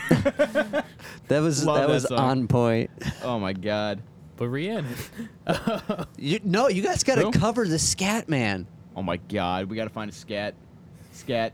You uh, got no. What you got to do? What you got to do is you got to do it metal. You got to go back to your metal We, roots. oh, the vocoder. Oh. The vo- The vocoder. Oh my god, we can do. Oh my god. Hold on.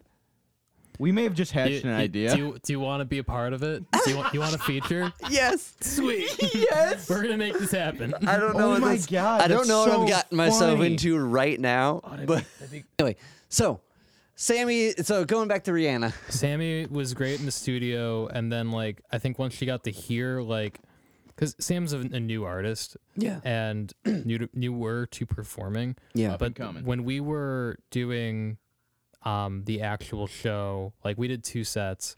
Um, we did Friday night and Saturday night, and Saturday night is when we were gonna unveil Rhiannon to like on the main stage, and Yeah. then the next morning it would release.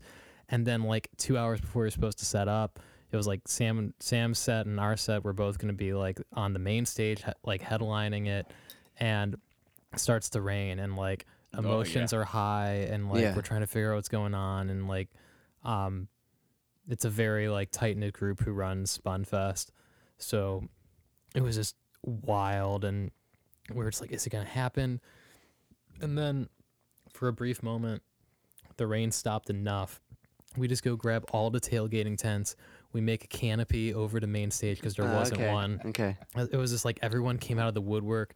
We get, it's like drizzling. We're getting set up. We're like, are we gonna get electrocuted? Yeah. what's gonna happen and then like right before sam's set um the rain stops and everyone comes out of their tents and they all come to the main stage. And sammy did like i've backed her a few times like been her backing guitarist a few times. Yeah. she had like the best set solo i've ever seen. And then her last song was re- with us Rhiannon, and then we did our set.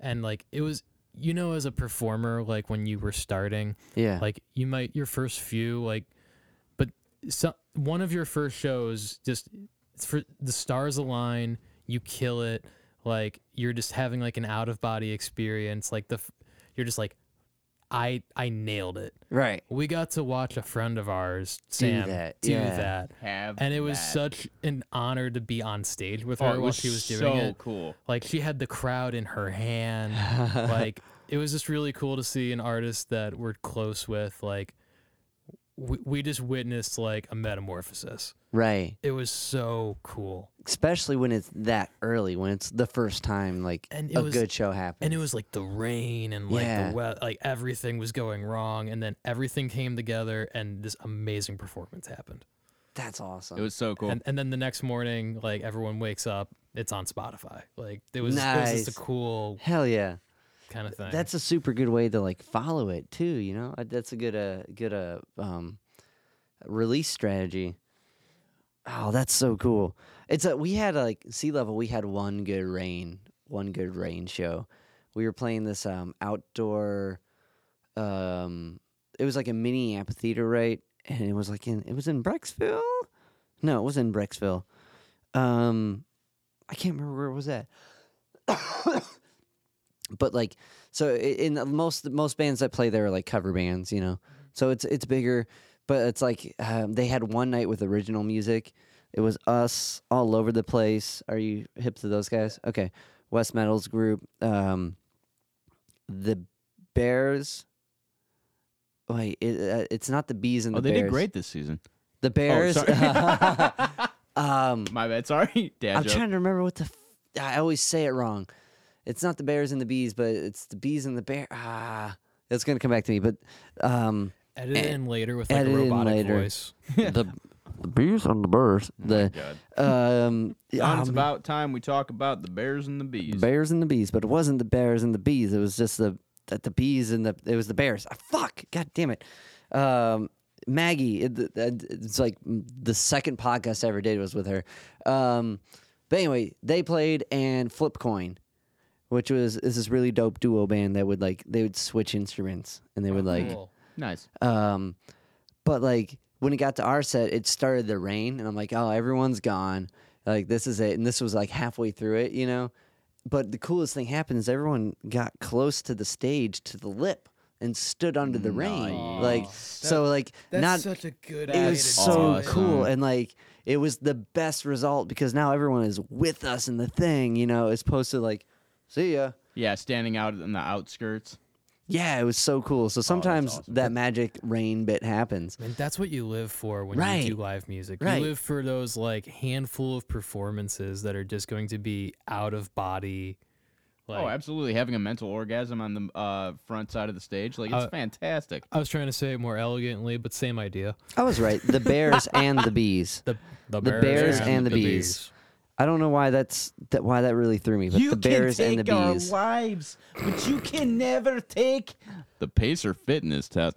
Uh, sorry, I don't know why that's what came to mind when you said the Bears and the Bears. I don't know. I don't know. I'm sorry. But that I'm band's sorry. dope. They're like they have these awesome harmonies and shit. and Super cool group.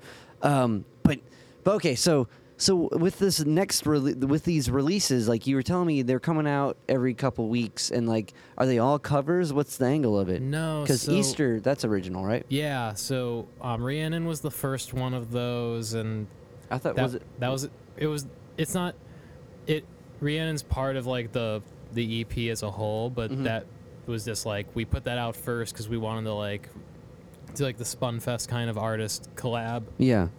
And then Easter came out shortly after, and Easter is very much like we call it our radio rock song because it, it's it's different than a lot of our songs, but it's also very jam band in its DNA. Yeah. Um, and we we had so much fun recording that and playing it. We st- we love playing it live, and then our most recent one that dropped is called Fruit Flavored Perfume, and um, something I've been getting into a lot, especially this summer, is like AOR rock, Okay. like American stuff from like the 70s and 80s, but also there's like this huge A- AOR is like album oriented rock Yeah. like Journey, Toto, Foreigner, like that genre.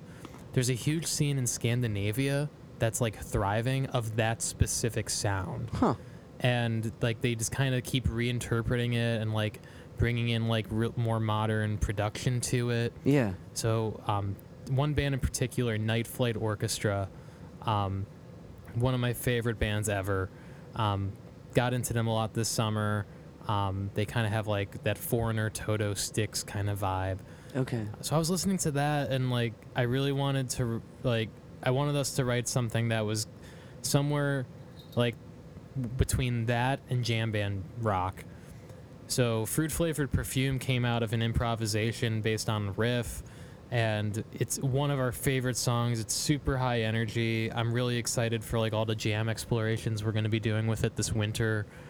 Um, and that song is also like really personal to me because it's about um, I I have uh, diagnosed OCD, Mhm. so that song is about going somewhere, going to a party, and just like fre- freaking out about all these things that are happening in the world. Um, it's, it's more about anxiety in general. Yeah. But then you're noticing like the people around you at the party are fine and like they're not freaking out about things, and you're like, how the hell are you not? Yeah. like it's kind of that mentality but and kind of just like changing personalities at that party and that's that's the idea of the song um, so the song's really personal to me right. um, but it's also like this hard rock aor this like thumping kind of beat Yeah. It bumps. and um, it's my favorite solo transition we've ever done. Like we did this key solo into a guitar solo. Ben just nailed the drums. Like everything just clicks in that song. Um, and Nate sucked. No, Yeah, the bassist. Let me tell. No, I'm kidding. Let's talk about bases. Hold on. No, let's air this out. We're gonna air out. The, anyway. Um. Don't edit this so out. that- No, that's I our not- most recent thing. And then we've got when we release the EP as a whole, it'll have one more new track on it. Okay. Mhm. Um, and then we're gonna kind of go in the conclave and write some more stuff. So when's the when's the EP release as a whole? We, don't have a direct date, do we? We're getting Steve's finishing the mix. Yeah. He was not able to get it done before Thanksgiving. We're gonna get it Mm. by Monday, he said, and then it it'll come out before Christmas. Okay. It's All a right. little later than we intended, but it. Steve got married, so Gotcha. You know, we Yeah, had to gonna- let him have So a it's major life event. 100% his fault. Yeah, I know. You just had to like live your life. Yeah, I know. Well, you know, I guess priority, uh, whatever. So with like uh if you don't mind getting into it, like OCD, does like the music aspect of it help kind of? Like did it help like was this a, how did how did it become like when did you notice it was like a, a problem problem like When I was 18, yeah. um, I accidentally started a fire yeah. in my neighborhood that like no no one got hurt, no Yeah. house got damaged, but it was we we had a bonfire in my backyard in like a portable pit, yeah. And overnight like I filled it with water, and then like my friend slept over, and then the next morning I, I went to drop him off at his house, 15 minute round trip, and I dumped the the uh, por- portable fire pit, all the soaking embers. I dumped them on the side, like in the rocks by my house, okay. And apparently the embers and the com- in the center core of those weren't. were still going. Uh, and i came back and there were two fire trucks on my street putting out like my whole neighbor's fence. And that neighbor was a dick too. Like like fuck him but um yeah that and then after that like i've been really funny just about like checking the knobs on the oven checking Mm, the locks okay. on the doors like it's it's Is that what kickstarted it? yeah I didn't know that. yep that's Okay. it started there um Ah, that's interesting. So it's like I know about like it's you know, I know Right. why and I've come like a long way in certain aspects, but there's also a lot where it's like I'm still trying to like get more of a hold on it. yeah But it, it's really around like locking doors. There's a line in the song that goes, "I don't know how you do it, keeping up your state of mind. I checked the doorknob w- twice. I checked the lock three times." mm. And it's just about that where it's just Yeah. like I like leaving for work in the morning sometimes is a real pain in the ass. yeah yeah Um, but that's that's fucking traumatic my dude like to like just think you're putting something out you know what i mean to come back to it, even if the guy was a dick you know what i mean like Well, that's the still. whole that's the whole thing, and like I think the guys will tell you like sometimes I'm a little heavy-handed about just like confirming things and making sure like everything's aligned in a way. But We've come like, to terms with it at this point, though. I mean, that's that's part of the uh, that's part of friendship, it's and part I of the routine. and I appreciate you guys for you know understanding that No, about me. gotcha. But um, yeah, so this not all of our songs are like about me or my experiences or any of us in our own experiences. Like Yeah. some are stories, but that was like one of the first times like I wrote lyrics where it's like this is something I go through. yeah Um, That's so cool. It was nice. It was different. yeah was there like a relief to that i'd Um, imagine you know being able to like express it in a way It's more of an acceptance. okay Like I'm just like this is part of me, and like now it can be part of my art too. Because like I think I, I, I talked with Pete Francis of uh, Dispatch, Yeah. Uh, okay. Oh shit. and Oh, um, nice. he uh he was telling he had this bit about how he dealt with his um um his uh he kind of has a uh what's the word um I'm just forgetting shit today uh, uh bipolar Yeah. he yeah. has some kidding. like yeah some not like in the sense where it, I don't know I don't know personally but how what really came to what really helped him was kind of accepting it and learning that it wasn't like for himself learning that like his uh his like his mental state isn't like it isn't a an end all but it's just a thing you Yep. know? This is how I am and this is how I work around it. It's not like a, a, a death sentence or a or something a, a final notice where like everything's over because now you got to hyper fixate on this this thing to figure out how you work but other it's just learning accepting that and learning how to make it work for what you want to do. It's like a, re- a rephrase of like how to look at a thing and i was like that's really profound. Like That's a crazy thing, actually, because um, you know, Dave, Yeah. uh, just went through the um, like you know, like you know, the anxiety issues that you go through and like the OCD and whatnot, and like I don't think any of us don't have an issue of Oh, some yeah, we're- sort. It's we're really all- interesting. We all have some cocktail of Yeah. something. like we all have these like uh different um uh mental like and like not in a bad way but like mental um things that we have to go through like you know i have anxiety i don't have ocd i don't think but like um you know i have anxiety um and uh nate uh you know has his own hills that he's got to battle steve is allergic to everything so he's got that always Steve's his mind. allergic to like six things. Like, Yeah. w- if we take him certain places, he'll explode. Like, we have to be careful. so yeah like, we can't do that's the house thing, gig like- sorry but like that's just the thing like you know and i think uh because of you know i don't know just how like weird and broken we are like it kind of just all culminates into this like awesome sarcastic. Yeah, absolutely dark, like just awful uh, greatness. So, um, So is that the Chewy Center? Did we get to the Chewy Center? It's wow, part we of may it. just have like what we're a jam band, but like we never felt like we're part of like the jam. You know, how jam Yeah. band's like very much like a interconnect, and we're we're part of it, and like we've been welcomed by many people, and like yeah, we have a lot of fans in that world, and we yeah, friends, and we we love those guys. But like we never felt like those like people who are in that subculture. I would Yeah. argue we still don't feel like that because I don't. Yeah, I I don't, but I feel like we're welcomed there, but I Oh, don't no, feel like like, we live there. Those are some of our people, but like in, in terms of mentality, um, at least me specifically, because I think I'm one of the most. No, Steve might be the most estranged, but um, Steve's the one of the most most estranged to like jam rock yeah. or jam band culture. Um, Steve definitely has me beat, but um, The thing that irks me about it is like the whole. It's like everything's good vibes. Like we're all oh, good we're vibes. the out. vibe jet. And we, we joke where it's like we're the bad vibes. jam. Bad vibes jam like I just. it- it- It's so whenever I hear like somebody's like bad vibe, good vibes, energy, like if you feel that way and like that's how you connect to the world, Yeah. great. I'm not knocking you, or at least I'm not trying to. I'm sorry if anyone listening feels that way, but it's like my my interface with the world has been a much different thing, Yeah. and but that also has inspired me in a lot of ways. It's very much part of who I am, yeah, and it's like I'm very much embrace all the goodness in you and like foster it, but also embrace the things that are like a pain in your ass and challenging and like your darker things and you can learn from those things too. And Right. like if that can all work in harmony, you could have a good life. Um but yeah, it's just like I'm not to pretend everything's all good vibes, happy, hunky dory, like yeah. you- Grateful Dead teddy bears all the time. no, I definitely agree. And like, um, you know, like it's kind of like a Bruce Lee has this bit about of um, I don't uh, don't pray for an easy life, but the strength to get through a, a hard one. And um, yeah, I'm super Bruce Lee nerd, so we can go we can perseverate on this for a while. That dude's a different breed, all oh, right? 100 percent. My God. But like, um, but you, know, it's like the if you if you look look at a band like the Ramones, like genuine generally that music is uh, well, yeah, it's punk, but it sounds pretty happy.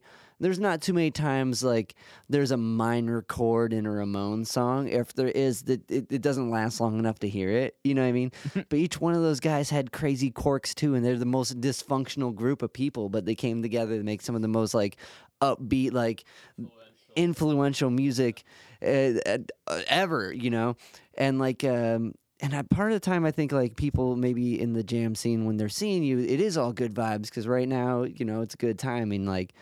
Um, I feel like that's a it's a good generalization to be like I enjoy that, you know what I mean?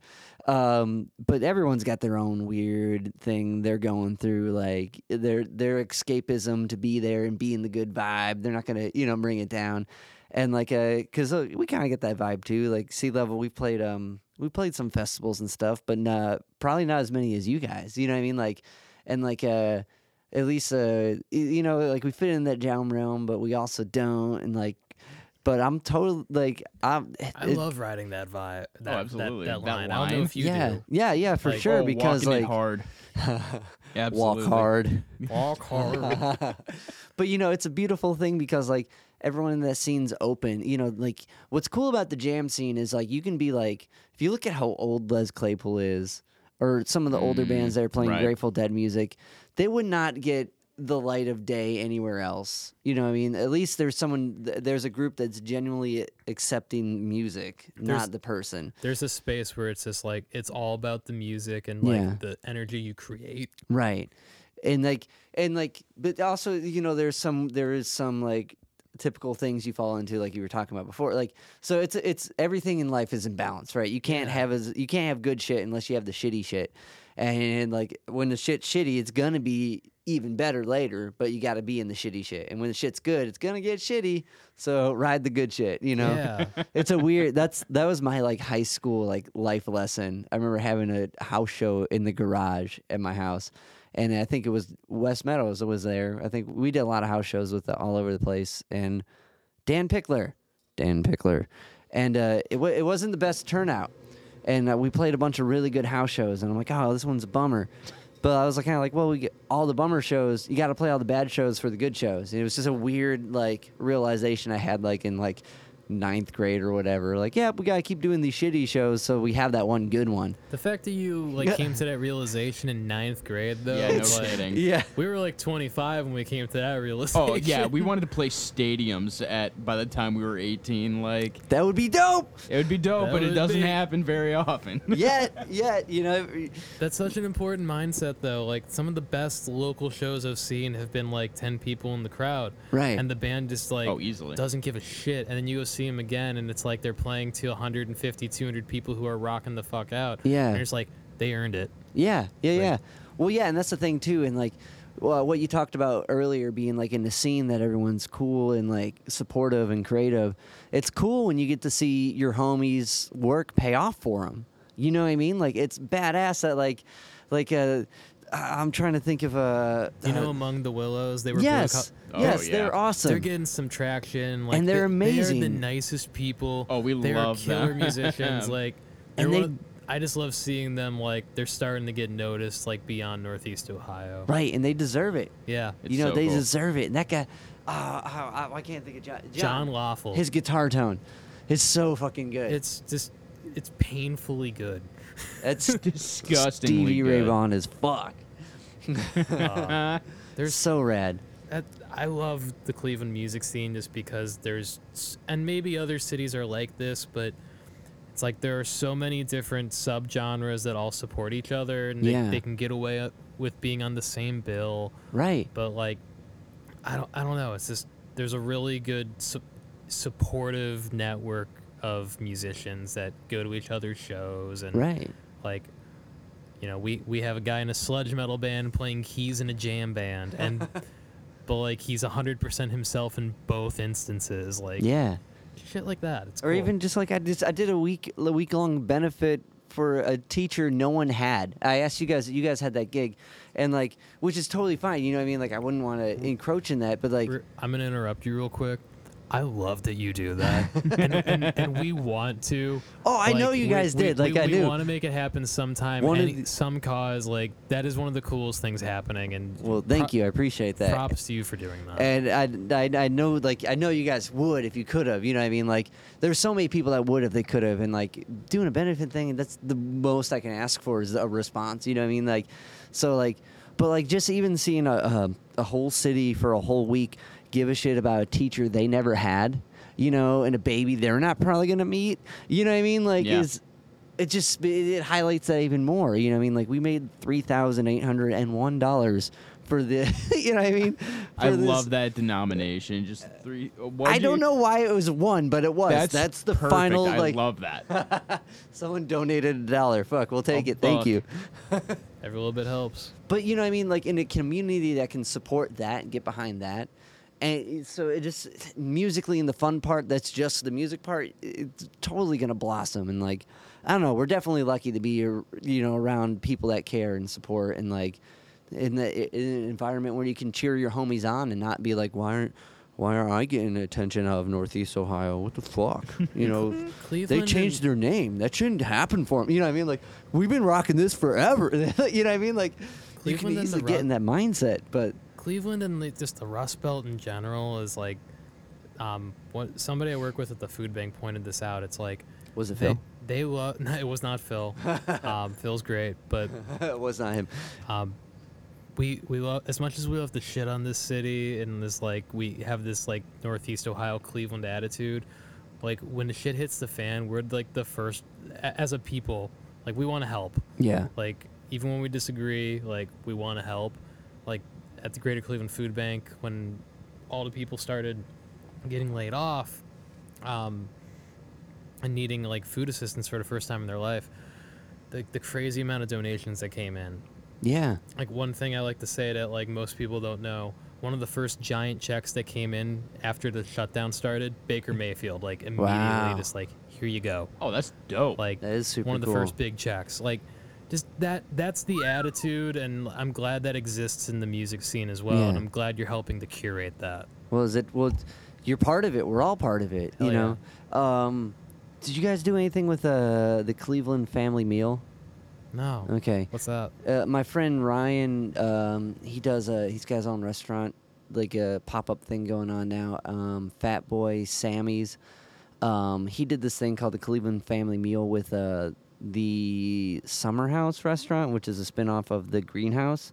Like all the guys from there started this other thing. The shutdown happened, so they had all this food, and they would make all this food, and they would leave it at in Akron and Cleveland. They had two stops, and it would just be for people who were out. And like I think they were getting donations from the food bank because Ryan knows Phil, and like it was, Da- was Danny Waz working with that? they it could have been. I don't know. Ah, Um, I only knew Ryan, but I knew it was just a badass thing that happened right That's from so the rip. cool. And they were cooking all day, cooking all this food they couldn't they couldn't serve just to give out, which was super badass. So th- I don't know. We're, we're super blessed to be in like doing cool shit and knowing like the thing we want to do, which is like organize sounds and like, um, but the kind of the kind of tie it up and wrap it up here because we've been going for a minute. Um, this has been awesome. This is our Yeah. longest podcast ever. Yeah, right. No yeah. kidding. It, it's been super flowy. The only bumps we've had is moving the mic, and that's nothing. Hell yeah. Um, is there is there a Chewy Center? I was joking at it before when you guys were saying it's kind of everyone's mushy gooey shit that they're working through, coming together to make some uh, tasty jams. But like, um, which should be on the it should be on the wrapper for the the the Chewy Center candies you make that you sell at your merch. Contains lead. Contains lead. But is there is there a reason for like what is the Chewy Center? Um, very quickly. A we, fluke. We did Yeah. not know what our. We didn't know what to call ourselves. Yeah. So we had like a group chat where we were just like throwing in joke names, and we had like almost 500 names. and when we had to pick a name, Chewy Center was none of our number one, but it was in all of our top five. We just kind of liked how it sounded. Um, we it's definitely- illiterate. It's got a you know. We were almost the. My, my favorite was the comedy roast of Jesus Christ. Oh, that was fantastic. Um, we kind of grew into the name. And I mean, at the end of the day, like Chewy started because Nate, Ben, and I like not only love playing together, but we just love sending memes to each other and just like goofing off and hanging out. And when Steve joined the band, it was like he was. It, it was like he had been part of that for ten, the ten years prior. Like he just fit in, and Jumped right in and I- it worked. I don't know if anyone else could have done that. yeah. Um, so like, I guess to me, the Chewy Center is as long as we're all friends and like having fun and just like poking fun at each other and I don't like you guys. yeah. we have a Minecraft server. we do. We have a Minecraft server that the band operates, and we all kind of took on like the roles we are in the band. We took on in the Minecraft realm. Which is way too funny. That was not Um, That's planned, but it worked. Like That's I'm, awesome. I'm the neurotic one organizing all of the materials. Ben is doing daring shit. Nate's off by himself building something beautiful and not telling a- anyone. And Steve's like, I made a machine that turns seaweed into experience points. Like, um, it's some shit. That's badass. no, but like, I I couldn't. I know some bands are you know they're not always tight. Like they just come together for the music and that's Yeah. great. But I I've never like I can't imagine that for the Chewy Center. Like as long as we're all tight and you know we butt heads, especially Ben and I. But Oh yeah, from time to time we get at it. Is it what is it more musical? Is it more like show based? Is it like just getting to the gig type shit? No. Okay. that that and That's how you and know it's all of real the friendship above. then. But it's always at the end of the day, it's always stupid. Mm. well, and the fact that you can rationalize it like that, you, you know, and that's the thing to make this work, to make the band thing work, you're not going to get paid. You know, you got to enjoy. It's got to be like I'm having fun making music with my friends, and that's what is shared. You know what I mean? That's what people pick up on. Like, oh, these guys are having a good time. You know, like I want to hang out with these guys because they're fun. Like even when you watch like videos of the Beatles, they're fucking around. They're having a good time. you know what I mean? Like they may all hate Yoko or whatever, but they're like, you know what I mean? They're having a good time. like Oh, we were- that's awesome. when we were at the Winchester this last time, like there was there was like space for me to walk up like on the platform next to the drum Oh, kit. was There usually never is. yeah. So like I got to go up there and like I, I was just playing and Ben and I were looking at each other and I could just like hit the guitar and one of the cymbals like yeah, that's sick. like it was the- so cool. those little moments and Yeah. like Nate you know, Nate being the mad conductor in the middle and like Steve just adding all the crazy sounds like uh, we we love doing it and like we love that we're doing it together with these people. Yeah. Um, I guess th- that's the Chewy Center to me. Uh, A hundred percent agreed. That's badass. I think. Well, is there anything else you guys want to plug? Any shows coming up? This I don't know. uh, This may be more aimed towards the EP release. Yeah, so Um, we um we will be releasing the EP in full. Um so that's the songs we've released up till this point this fall plus one new song. Um it is called it'll be the LLC. Mm-hmm. So, nice. So Some uh, community college. the the Chewy Center LLC will be out by the end of the year. Um, it's on Spotify, Apple, all that. If you want to, you know, see what we're doing, um, follow us on Instagram at the Chewy Center. Um, we're the Chewy Center on all social media. Um, so we're gonna get that music out, and then we're gonna spend winter writing some stuff, Nice. and then uh, February, March, April, we're gonna creep back out into the into the scene a little bit. Hit the scene Beautiful. hard. Awesome. Well, we gotta do a we gotta do a sea level gig with y'all, and we oh, got we got yeah we gotta put some stuff together. But We would love to do that. Man. hell yeah. Well, thanks for hanging, homies. Oh, absolutely. man. Thank you.